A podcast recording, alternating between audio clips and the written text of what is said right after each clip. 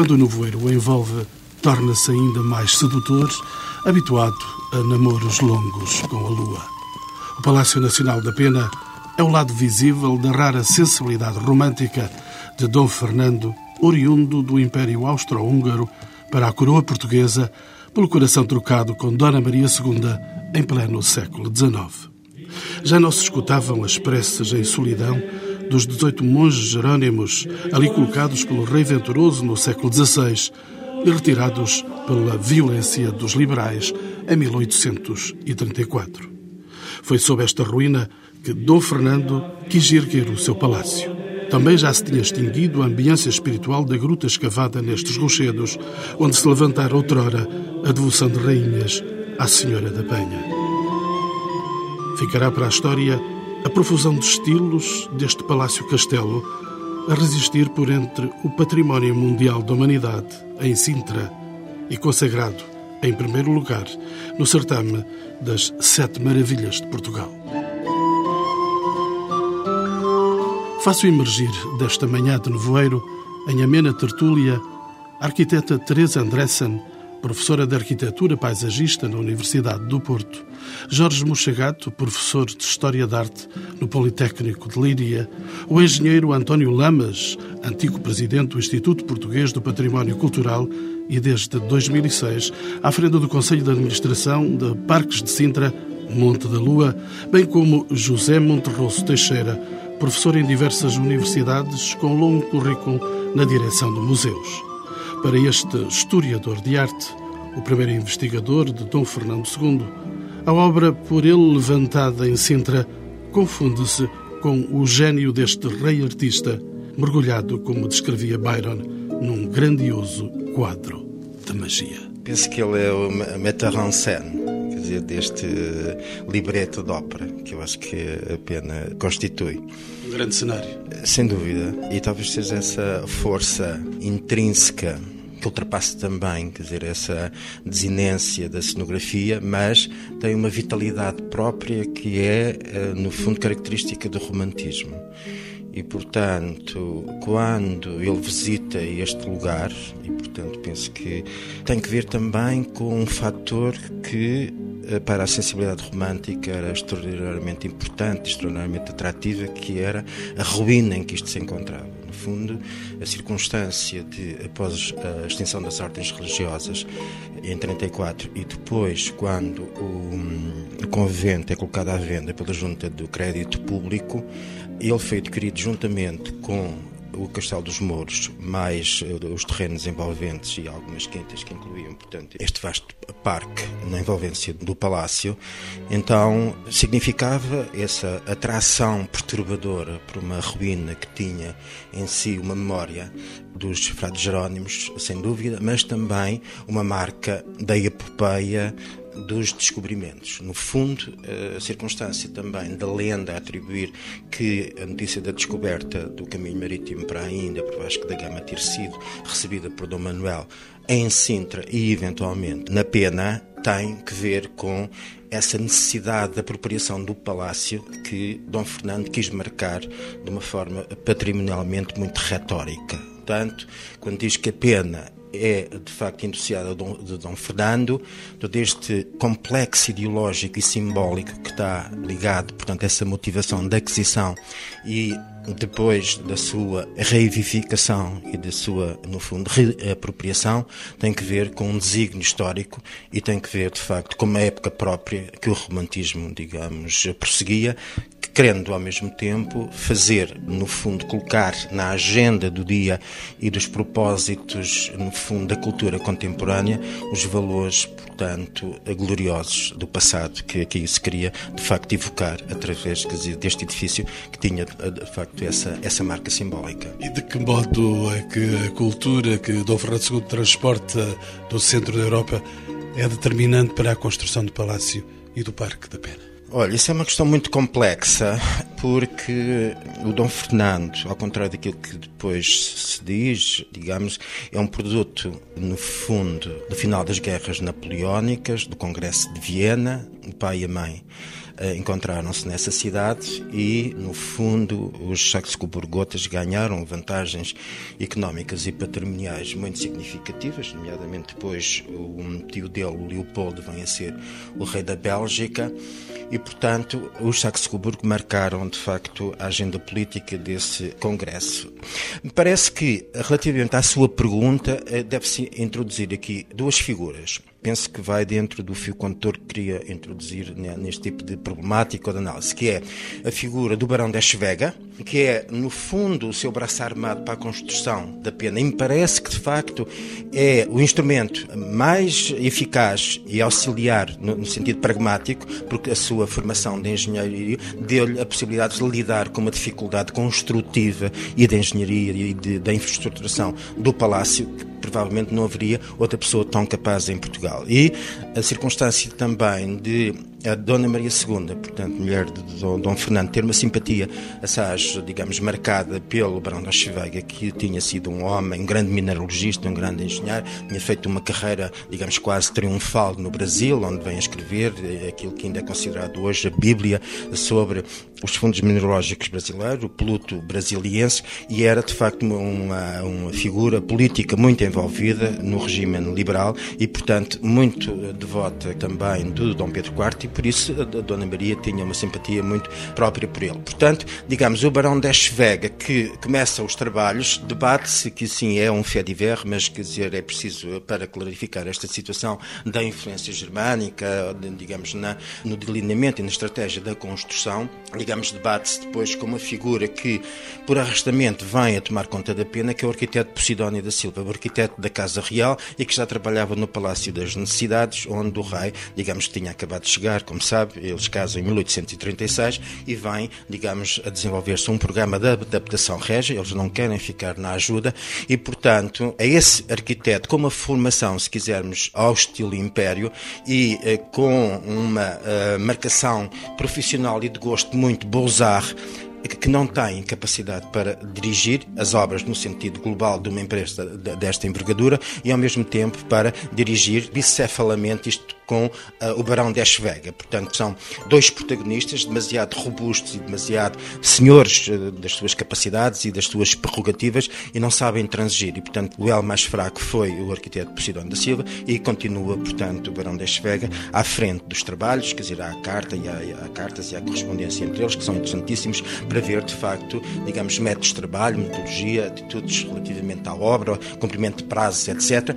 E, portanto, o Barão de Eschwege me parece que não sendo um arquiteto, de qualquer maneira teve a inteligência ou o vislumbre de referenciar ou cadastrar aquilo que era mais significativo ao nível da, da Alemanha neogótica e há um arquiteto de referência que é preciso frisar, que é o Schinkel. E, portanto, a referência arquetípica para as grandes voluntarias, a massa, o delineamento geral do palácio vem, de facto, por esta referência erudita e de grande prestígio e também, eventualmente, não descarto a hipótese de ser uma indicação também do próprio Dom Fernando, na medida em que Schinkel, cerca de 1819, tinha construído a nova ala do Palácio Ehrenburg, que era a residência da família ducal reinante em Saxe-Coburg. Portanto, digamos, havia uma referência, já uma contaminação que pode induzir, de facto, esta opção estilística, só que acontece é que, de facto, o gosto do rei, e daí a, circunstância de eu ter lido a questão do Metteur en scène, é que, de facto, não chegava, quer dizer, o modelo neogótico era insuficiente para, digamos, o ecletismo e para a cultura, digamos, pluristilística que extravasava ou, no fundo, emanava da sensibilidade romântica do rei, que era eclética. E, portanto, há como que um palimpsesto estilístico que passava pelo neo-árabe, pelo neo-renascimental, pelo neo-islâmico, pelo neo-mudacher, pelo neo-manuelino, que satisfazia, no fundo, esta pauta historicista que o rei queria ver expresso no seu edifício e, ao mesmo tempo, também com uma predileção, uma preferência muito própria pelo neomorisco, que me parece vem diretamente da influência do Palácio da Vila em Sintra.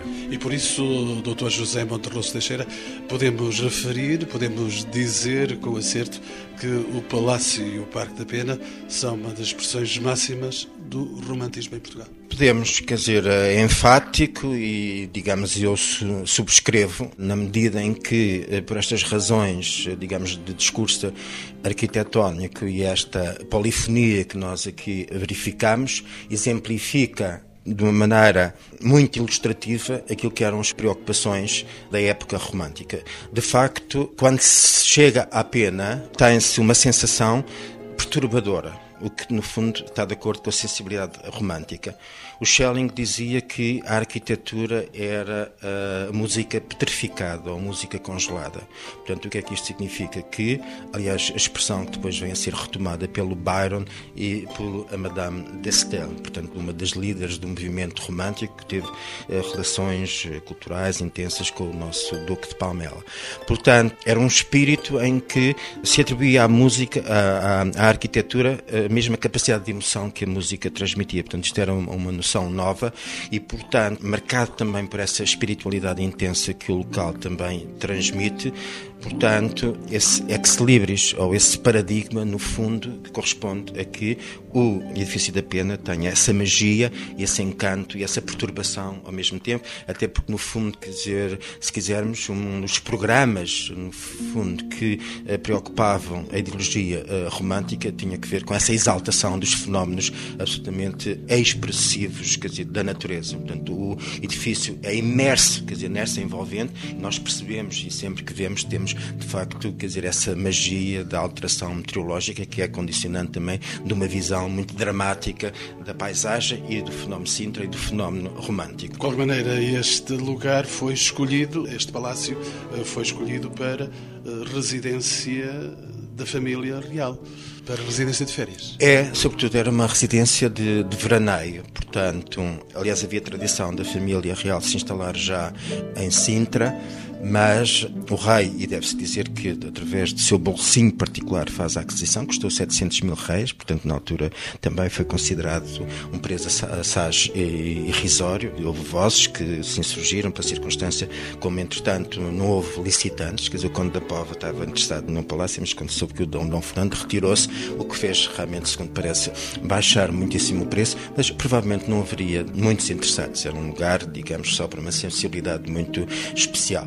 E o rei, de facto, programou funcionalmente a casa e o palácio para, mantendo, e tem que se dizer, digamos, em abono do rei, a, a sua sensibilidade para a pré-existência, a questão, digamos, dos vestígios manuelinos deixou-os intactos e, por isso, digamos, patrimonialmente tem uma relevância extrema, quer dizer, essa sensibilidade ele para manteve, as memórias. Ele manteve a configuração do convento aproximando de um palácio, mas de qualquer maneira integrou os elementos do convento existente. Exatamente, portanto, essas uh, pré-existências, nomeadamente o claustro e a zona da, da capela e, portanto, alguns dos aposentos, é surpreendente como, de facto, esses elementos, esses vestígios arqueológicos foram também preservados. Por outro lado, depois há um certo desvario relativamente, quer dizer, há a incorporação de outro tipo de, de, de discurso, nomeadamente na zona da antiga capela sinária ele vem a construir uma réplica talvez seja o ponto de, do edifício mais frágil relativamente, quer dizer, a essa, a essa glosa da Torre de Belém. Parece que é de facto bastante débil no, no sentido dessa reapropriação, o que não acontece depois no, no, corpo palaciano, que é construído de raiz, ou, ou digamos ex novo, tem de facto uma réplica do uh, janela do, do, convento de Cristo do Mar, tem depois a porta da Justiça do Alhambra, tem depois o pórtico do Tritão, e de facto aí aparece esse florilégio tão teatral que o romantismo tinha como programa. Doutor eh, Jorge Mochagato, o que é que destaca e caracteriza a arquitetura do Palácio da Pena? O Palácio da Pena é uma construção, talvez, por um lado, julgo que complexa, porque há mais alguma coisa para além da questão do revivalismo, da questão do. Aqui, aqui julgo até do dilema dos, dos estilos. É um edifício surpreendente por isto. Ao mesmo tempo, ao fim de um certo tempo de estar aqui no palácio, quer no interior, quer no exterior e no lugar, é um edifício ao mesmo tempo desconcertante Quer dizer, por um lado percebemos que há aqui qualquer coisa quase que. Eu gostaria de ter outra palavra, mas talvez seja esta aquela que me ocorre em primeiro lugar. Há aqui um qualquer coisa, simultaneamente, de infantil, quase, e por outro lado, há uma outra circunstância que é realmente a circunstância de alguém que tinha uma relação muito especial com o património, culta, evidentemente, profunda, e essa dimensão infantil é talvez infantil entre aspas, entenda-se, qualquer coisa desconcertante porque nós sentimos que estamos ao mesmo tempo numa espécie de palácio em miniatura, ou seja, em certos eh, lugares do palácio, em certos, em certos pormenores da sua construção, há realmente essa, talvez, perplexidade. Como se fosse uma pintura.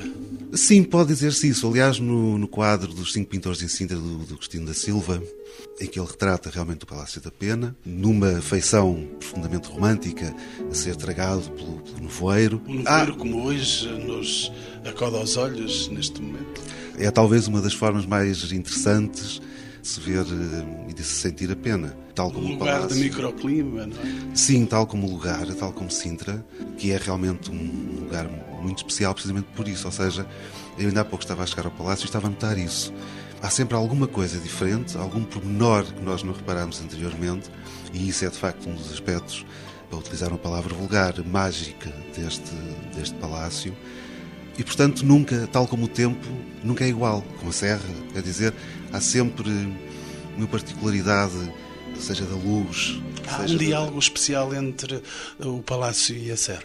Sim, sem dúvida, porque é uma construção profundamente ligada ao terreno, profundamente ligada à irregularidade do terreno. De certa maneira, é difícil, por vezes, eh, conseguirmos perceber onde é que a natureza acaba e onde é que começa eh, a construção, embora, evidentemente, sejam dois valores eh, distintos, mas há essa adaptação, uma adaptação profunda ao, ao, ao lugar, e eu julgo até que isso tem, evidentemente, muito que ver com o convento que aqui uh, existia e que o Dom Fernando eh, preserva, como dizia o Dr. José Teixeira. Ainda sente que aqui, neste Palácio de Sintra, ainda se pode ouvir o canto gregoriano dos monges jerónimos que aqui estiveram? Sim, porque temos uma parte substancial do convento que foi, que foi preservada. E realmente essa preservação muito especial, e por dois aspectos que este palácio também tem, julgo. Ele, evidentemente, tem um significado ideológico, mas tem também, parece-me, e isso tem que ver, inclusivamente, com a questão do dilema dos estilos e com a questão do revivalismo, tem também uma funcionalidade, de algum modo, pedagógica. Quer dizer, eu julgo que, eh, apesar de todos os pormenores ou aspectos desta construção que possam parecer, digamos assim, estrangeirados ou com uma origem, uma raiz estrangeira, tal como o próprio rei, eu julgo que é uma construção, parece-me, na maior parte dos seus aspectos, profundamente portuguesa, apesar de tudo. Por um lado, pela memória que tinha realmente do, convento e porque que é, como o Dr. José Teixeira referiu, realmente um, um edifício profundamente ligado aos descobrimentos, profundamente ligado à, à, época manuelina e a tudo o que isso quer dizer em termos ideológicos e por isso... A grande simbólica. Quer o mosteiro, aquilo que foi eh, muito bem preservado pelo rei Dom Fernando, quer o palácio, tudo isto, tudo isto é, tal, julgo eu, eh, a arquitetura em geral, tudo isto é profundamente simbólico. Tudo isto tem uma carga ideológica, tudo isto tem uma dimensão pedagógica, inclusivamente eu há pouco quando dizia que este palácio, apesar da influência de arquitetura não portuguesa que possa ter, e quando dizia que realmente é um palácio, do meu ponto de vista, profundamente português, é porque houve realmente sempre preocupação, parece-me, do rei Dom Fernando em se aproximar da realidade e da cultura portuguesa. Engenheiro António Lamas, este palácio é de facto um palácio, um monumento português?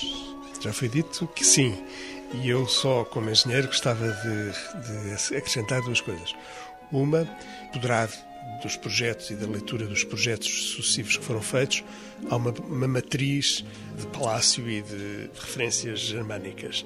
Mas depois há toda uma posição de elementos eh, decorativos que são um catálogo dos nossos eh, estilos eh, portugueses. Há aqui uma característica do Dom Fernando muito importante. O Dom Fernando em Portugal teve um, papel importantíssimo na recuperação do património nacional, no modo de ver, no modo de valorizar esse património, quer subsidiando, por exemplo, restauros importantes, os Jerónimos, a Batalha, como levando os portugueses a quererem recuperar esse património. Portanto, ele teve um papel importantíssimo nessa medida. O outro aspecto que eu gostava só de referir é que há aqui, em termos construtivos, valores extraordinários. No mosteiro já existia essa capacidade, ou demonstração de capacidade de construir sobre penedos, as penhas, isto é penha, pena é penha, e, portanto, integrar os grandes boulders que existem na, sobre, na serra como fundações das construções e em que eles assomam, às vezes, ao longo das paredes e dos corredores, eh, as pedras tornam a aparecer, quer no convento antigo, quer depois em toda a construção e a extensão do palácio. Os caminhos de acesso, as torres, os contrafortes, todas estas uh, construções são maravilhas em termos de uh, apropriação e, no fundo, valorização desta geologia local, destes penhascos. A serra, na altura, era totalmente diferente da que conhecemos hoje, não era plantada, o rei Dom Fernando é que foi responsável por este verde que nos circunda, mas havia aqui este elemento fortíssimo, que eram as pedras acumuladas por esta matriz uh, magmática que existia aqui na Serra de Sintra. E toda a construção vale a pena vê-la sob um ponto de vista de como construir num local dificílimo sobre pedras, integrando-as e valorizando a construção com as pedras, e as pedras não desaparecem. Esta geologia e esta topografia não desaparecem no palácio. Um dos aspectos que nos preocupa neste momento, por exemplo, é que algumas das, dos crescimentos arbóreos da base do palácio fizeram desaparecer esta base pétrea extraordinária que o palácio tem. Estes são os olhares do engenheiro que uh, vê a monumentalidade, vê as linhas de construção. E, e a sabedoria nesta, nesta capacidade construtiva. Nesta área. Entretanto, este palácio poderá ser uh, dos palácios portugueses com maior acervo no que respeita à decoração e aos interiores. É um é, espetáculo ver este, é uma, é, este uma, palácio foi, por dentro. Foi votado a primeira maravilha de Portugal, entre as sete. Foi o mais votado das maravilhas de Portugal. Isso fez crescer imenso o número de visitantes em 2007, mas eu acho que é essa, eh, digamos, essa exuberância decorativa, estilística e esta complexidade que o Dr. Mochagato chamou algo labiríntico e infantil, mas miniaturizando algumas das nossas referências estilísticas mais importantes, mas é isso que de facto dá a este palácio uma característica única em Portugal e que os portugueses reconheceram com esta evidência. Não? E que tem expressão muito própria, que foi levada a efeito pelo atual diretor, o Dr. José Carneiro. Ele é o diretor, infelizmente não pode estar hoje é no nosso programa. Já há muitos anos. Há muitos anos, já, há mais de, há mais mais de duas anos. décadas Exatamente. que ele é diretor desta casa e que, de certo modo, privilegiou esse lugar para a decoração e para os interiores. O partido que ele apresentou e que nos últimos 10 anos ou 15 anos é um partido em cada espaço decorar o espaço como se estivesse uh, habitado e buscando reminiscências e estilos não tanto do Dom Fernando como dos últimos habitantes, o Dom Carlos e a Dona Amélia. E, portanto, e, e em que os visitantes são convidados a contemplar cenários, no fundo, evocativos de uma época e compreensão de como é que nessas épocas eh, se habitava um tão complexo espaço. Esse será o segredo para tantas visitas a este a este palácio? Não só, eh, acho que esse é um. Os visitantes eh, valorizam esse aspecto, muitos deles valorizam, mas o palácio em si e a, e a sua inserção no, na Serra e no, no Parque da Pena é, creio eu que é o grande, o grande valor. Não se pode dizer que, que o Palácio Vazio tivesse a mesma atração, com certeza que não, mas eh, a aproximação do lugar e, o, e, esta visão que este palácio dá a todos os que circundam a Serra de Sintra e que vêm a Lisboa é, é o primeiro valor da atração. E depois, obviamente, a visita é interessante porque as pessoas têm aqui, como em, em poucos outros locais, as explicações do modo de habitar de uma família real que vinha aqui, sobretudo na época do verão. Dr. José Monterroso Teixeira, este é o lugar da sedução? É, uh, digamos, eu pedi para intervir uh, relativamente à questão da musealização do palácio e à questão que tinha colocado relativamente ao recheio. Me parece que a marca original palestiniana continua a ser muito vincada. Eu cito o exemplo do Salão dos Embaixadores, ou a Sala de Recepção, ou a Sala das Audiências, no corpo do Palácio, que tem um programa de estuques de facto muito alargado, muito marcado, quer dizer, deve-se, eh, no fundo, também ao Dom Fernando e ao programa que ele desenvolve em paralelo nas necessidades, portanto, uma cenografia de ilusão dentro desse espaço, segundo, no fundo, quer dizer, esse discurso neo-amorisco e que encontrou em Portugal uma série de artífices que levaram ao extremo essa capacidade, no fundo, de maravilhamento. E, portanto, os espaços foram pensados segundo essa estratégia decorativa envolvente cenográfica do interior e, ao mesmo tempo, também com um programa próprio de mobiliário portanto, digamos que o romantismo cultivava um ideário, portanto, de horror ao vazio, e, portanto, essa sensação que nós encontramos de excesso decorativo, quer dizer, que é, por um lado, na envolvente arquitetónica, é passada, portanto, e quase que ultrapassada ao nível também dessa uh, sobre-excesso decorativo que nós encontramos no interior. Portanto, depois, com a utilização dos espaços pelos diferentes monarcas, essas marcas foram ainda, mais uma vez, densificadas. E, ao mesmo tempo, também quando se dá a implantação da República e a apropriação, o rolamento dos bens dos palácios nacionais, há como que uma redistribuição por várias zonas, quer dizer, por vários palácios nacionais de objetos que, entretanto, foram vindo de outros espaços e, digamos que, novamente vem sobrecarregar, no bom sentido, essa marca do hiperdecorativismo que, no fundo, pode atrair, mas, ao mesmo tempo, também pode repelir muitos dos visitantes.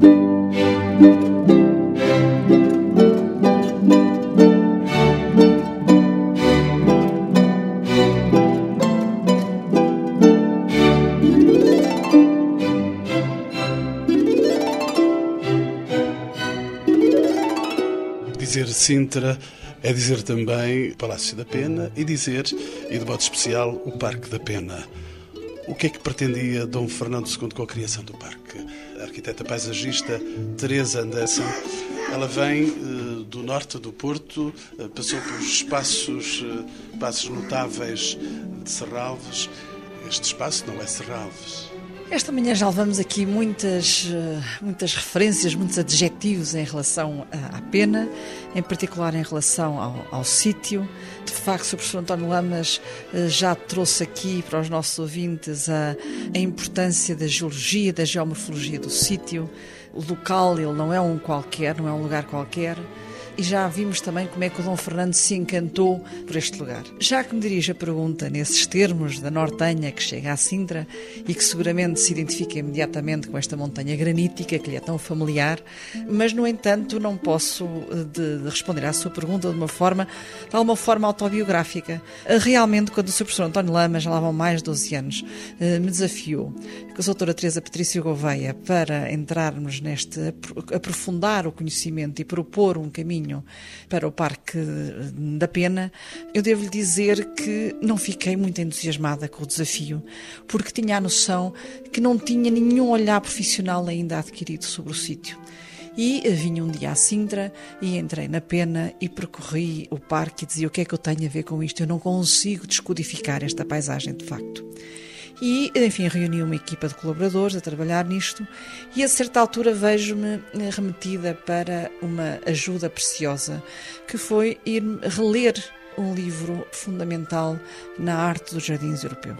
No século XVIII, os jardins europeus foram a arte paisagista europeia foi muito marcada por várias artes, nomeadamente a poesia, a pintura, certamente, até talvez, enfim, as do, dizer uma em primeiro lugar, a outra, mas não é relevante. A pintura e a poesia são fundamentais na concepção eh, da arte paisagista.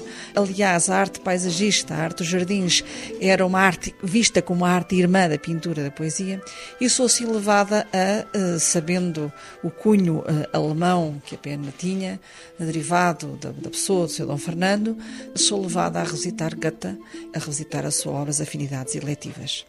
E devo-lhe dizer que é daqueles momentos que eu não, não esqueço o seu ponto de vista de revelação, vou usar a mesma palavra, de reler uma obra que tinha lido não com olhar direcionado para me uh, apoiar a interpretar um espaço e reencontrar os personagens nas afinidades eletivas.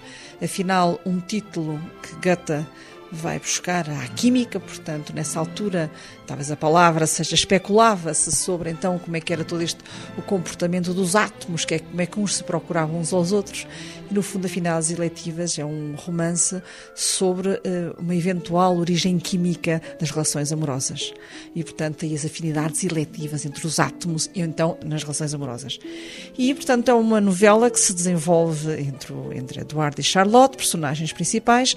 Há uma figura estratégica que não tem nome, que se chama apenas o Capitão, e que eu começo a identificar com o Barão de Eschweg, e, realmente é impressionante depois ler longe daqui, lá no Norte, ler, reler as afinidades eletivas e então vir à pena e começar a encontrar, eu vou usar a palavra, a receita porque nós estamos habituados a que os jardins paisagistas, os jardins a que vulgarmente chamam os jardins ingleses, que não têm uma fórmula como terá o jardim renascentista, como terá o jardim italiano ou o jardim francês, mas não, eles têm uma fórmula e que é profundamente inspirada, não só pela. Enfim, há, toda uma, há toda uma dimensão emotiva, eh, enfim, do, do, do domínio, do reino de, de, das emoções e da imaginação, que está por trás seguramente, mas há também uma outra fórmula, não já a fórmula das formas geométricas mas a fórmula de educar o olhar, a fórmula de construir o lugar.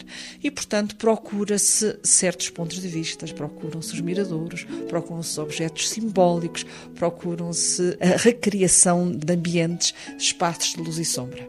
Simultaneamente, há um fenómeno na Europa muito importante, é que a Europa pós-medieval destruiu as suas florestas e, portanto, a Europa, a Europa do século XVIII, século XIX, já não é uma Europa verde de densas florestas que tinha sido nos tempos medievais. E isto também é muito importante para, agora vou retomar Dom Fernando, Dom Fernando chega à Penha, esta Penha que já aqui foi falada, portanto, temos muitas apanhas em Portugal, não é? A Penha uh, chega aqui temos encontra... a Penha de Guimarães? Tem, por exemplo, e muitas outras, uh, mas chegando aqui, ele realmente vai encontrar essa serra uh, despovoada, vai encontrar uma memória. As memórias na Serra de Sintra são muito mais antigas aos frades Jerónimos, ainda não falamos disso aqui, mas são muito, muito mais antigas. Isto é um lugar, há milénios que isto é um lugar de ocupação humana. Mas eh, realmente ele encontra todo um ambiente e uma herança, de facto, eh, que o convida enfim, muito ao gosto da época, muito no espírito, enfim, que aqui já foi muito abordado e por especialistas mais que dominam melhor a matéria do que eu, mas naquele espírito do revivalismo medieval. E o próprio Parque da Pena, tal e qual como o Palácio já aqui foi referido, no seu revivalismo gótico, manuelino, moderno, enfim, que já aqui foi referido, a próprio fazer aqui de uma floresta, é de uma floresta medieval. A historiadora de jardins Monique Mosser eh, chamou isto La Forêt Troubadour. E, portanto, nós vamos também encontrar aqui um Dom Fernando a refazer, ele começa a ser plantado por volta de 1846, que a pena começa a ser plantada por Dom Fernando, não a serra, sobre a serra não sei exatamente a história, mas a pena 1846, o repovoamento florestal da serra. Aliás, a sua intenção é introduzir aqui a caça. E não podemos esquecer que os saxo-coburgos, das suas grandes extensões de propriedades na Turíngia, e na Turíngia, nomeadamente na Turíngia, onde eles caçavam, os seus territórios de caça, por excelência, centravam-se na Turíngia, e ele vai aqui, precisamente, tira partido de uma pré-existência do gênio do lugar, que vai muito ao encontro, enfim, toda esta colina, esta panha descarnada, enfim, com uma ruína, a ruína, enfim, com, com enfim, com a presença de um, de um, de um eremitério. E, portanto, isto vai também ser determinante, eu diria que entre é uma ousadia da minha parte, mas podemos perguntar. Será que não era o livro de cabeceira de Dom Fernando ou do Barão? Não sabemos as afinidades eleitivas de Goethe, que foi determinante, conforme afirmei já, na concepção do jardim, portanto, através do percurso que os personagens vão fazendo, os personagens da novela vão fazendo na, na propriedade que adquiriram e como é que vão conceber o seu parque. E se entra no Parque da Pena, o que é que os ouvintes deste programa poderão contemplar? Pela inteligência e pela sensibilidade do rei Dom Fernando? O rei Dom Fernando, primeiro que tudo aqui há sempre um problema estratégico, que é a gestão da água. E esses primórdios da gestão da água já estavam aqui iniciados pelos frades jerónimos aliás, das peças talvez mais tocantes, para mim, ainda assim, no Parque da Pena, continua a ser o Jardim dos Frades, a Horta dos Frades, enfim, com o seu tanque com a sua sábia gestão da água e da armação do terreno e como ele está abrigado dos ventos dominantes que aqui temos, enfim, para ser esse o espaço da produção dos alimentos, afinal, de uma comunidade que aqui, que aqui viveu. E, portanto, o que o Dom Fernando faz, efetivamente, tem um plano de plantação, de arborização, um arboreto, uma coleção de árvores, vai introduzir muitas espécies exóticas aqui, e por isso aquela minha dificuldade de identificação com o sítio imediato, quando há 12 anos atrás aqui tentei colocar um olhar mais profissional, mas afinal, onde é que há referências a isto em Portugal? Nem no Bussaco eu consegui encontrar algo próximo e realmente ele vai criar um conjunto de jardins ele, ou então sucessivamente os seus sucessores a intervir aqui neste espaço, vão criar eh, aqui, dentro de um parque arborizado, há todo um conjunto de clareiras, desde o Jardim da Entrada, a envolvente do Palácio, o Jardim dos Frades, o Jardim dos Lagos, o Jardim Inglês, o Jardim da Condessa, acabam por ser constituir todo um corredor de jardins que se articulam entre si, ora cotas mais baixas, ora cotas mais altas, ora mais abruptos, ora mais planos, que os visitantes encontram eh, aqui, e portanto é de todo este conjunto, de uma, um, um, corredor de clareiras de jardins, digamos assim, hoje um bocado excessivamente arborizadas, mas que enfim que estão a ter intensas operações de limpeza, que o Sr. Professor António Lamas poderá referir, enfim, tudo o que tem sido feito nestes anos últimos pela restituição de sistemas de águas, a, a reposição precisamente desses espaços de luz, de clareira, a, a, enfim, da, da plantação Engenheiro António Lamas, como é que se gera este esplendor que tem origem na sensibilidade que já referimos do rei Dom Fernando? A gestão do parque e do palácio foi reunida só o ano passado. Foi uma das... Tanto tempo sem gestão, senhor não, não, sem gestão. Geria, eram geridos separadamente e sem uma preocupação de unidade que existe aqui de uma forma fortíssima. Como é que se gera? O Parque da Pena e o Palácio da Pena são dos monumentos mais visitados em Portugal. Em 2000 foi criada uma sociedade chamada Parque Sintra Montalua, que eu sou presidente do Conselho de Administração. Montalua é um nome altamente sugestivo. A Serra de Sintra era Monte, havia a lenda de que era Monte da Lua nos tempos eh, antes da nossa história. Quando a Lua se sentava em cima das serras. Druidas ou, ou, ou lendas desse tipo, e portanto foi escolhido esse nome para a sociedade mas Parque Sintra Montalua, que foi criada em 2000 no seguimento da classificação desta zona da Serra como paisagem eh, cultural, a primeira aplicação deste conceito pela Unesco na Europa foi aqui em 95 e a Pena e o Palácio desempenharam um papel importantíssimo nessa candidatura e nessa, e nessa classificação. A sociedade foi criada por iniciativa do Ministério do Ambiente, na altura, o atual Primeiro-Ministro era o Ministro do Ambiente, e a sociedade foi criada para juntar as instituições com responsabilidade na gestão, recuperação do património desta zona, o Ministério do Ambiente, o Ministério da Cultura, a Câmara de Sintra e, naquela altura, as florestas também. E entregaram a esta sociedade as prioridades do Estado na zona. Portanto, com exceção do Palácio. Portanto, em 2000, foi com exceção do Palácio, foi entregue à sociedade para gestão Parque da Pena, Monserrate, Palácio Monserrate, Castelo dos Mouros, tapadas anexas, conventos capuchos, etc. Este modelo de gestão é único em Portugal, uma empresa a quem o Estado entrega património para gerir, mantendo, mantendo-se a propriedade no Estado e a empresa, os seus acionistas são exclusivamente públicos. A instrução que deram a, os acionistas à empresa é de que o seu funcionamento deve sair das receitas que cobra de bilhetes, de alugueres de espaços, eventos, etc. E para os investimentos deve recorrer a fundos, a programas e candidatar esses investimentos a apoios vários. Quando uh, tomei uh, posse do, do, lugar, no início de 2006, o que procurámos fazer foi olhar para o estado em que uh, existiam estas propriedades, que estava bastante. tinham sido abertas ao público, num grande esforço em 2001, mas o estado de, de degradação do próprio parque era grande. E as linhas de conduta foram as seguintes: pegarmos nas questões básicas, os caminhos principais, os muros que estavam derrubados, as limpezas florestais eh, que foram feitas, atingimos neste momento todas as áreas que estão à nossa guarda com estas ações básicas. Depois, realizámos também o levantamento topográfico atualizado de todas as propriedades que nos foram entregues.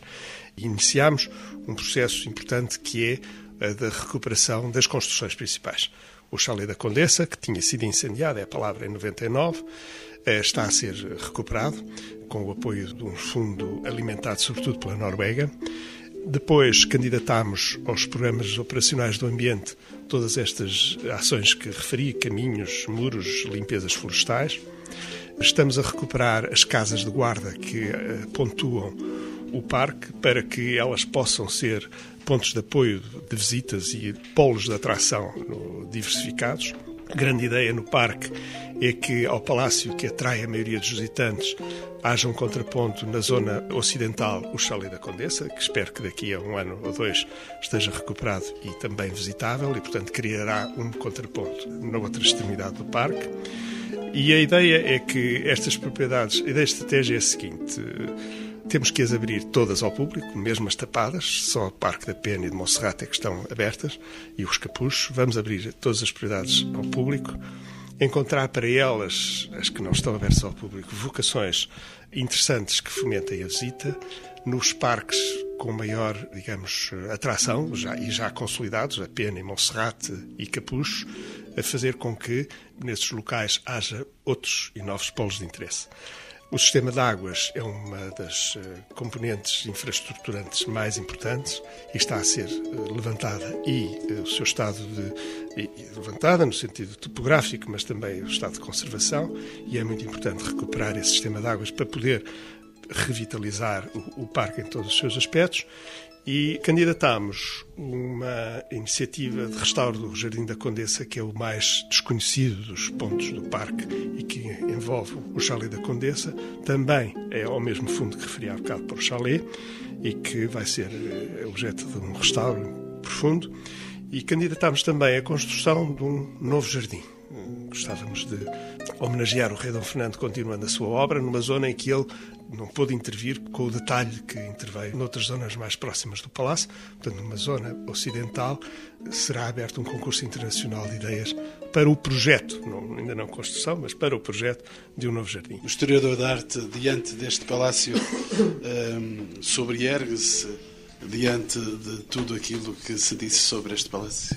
Claro, porque no fundo, esta entidade e identidade que o Palácio propõe tem uma marca, no fundo, historicista, que foi re reapropriada num, num discurso de, de, sensibilização e também de valorização de um património histórico, quer dizer, de uma cruzada em que o Dom Fernando se envolveu e, ao mesmo tempo, também com uma sensibilização para uma cultura nacional que o romantismo também uh, sobrevalorizou.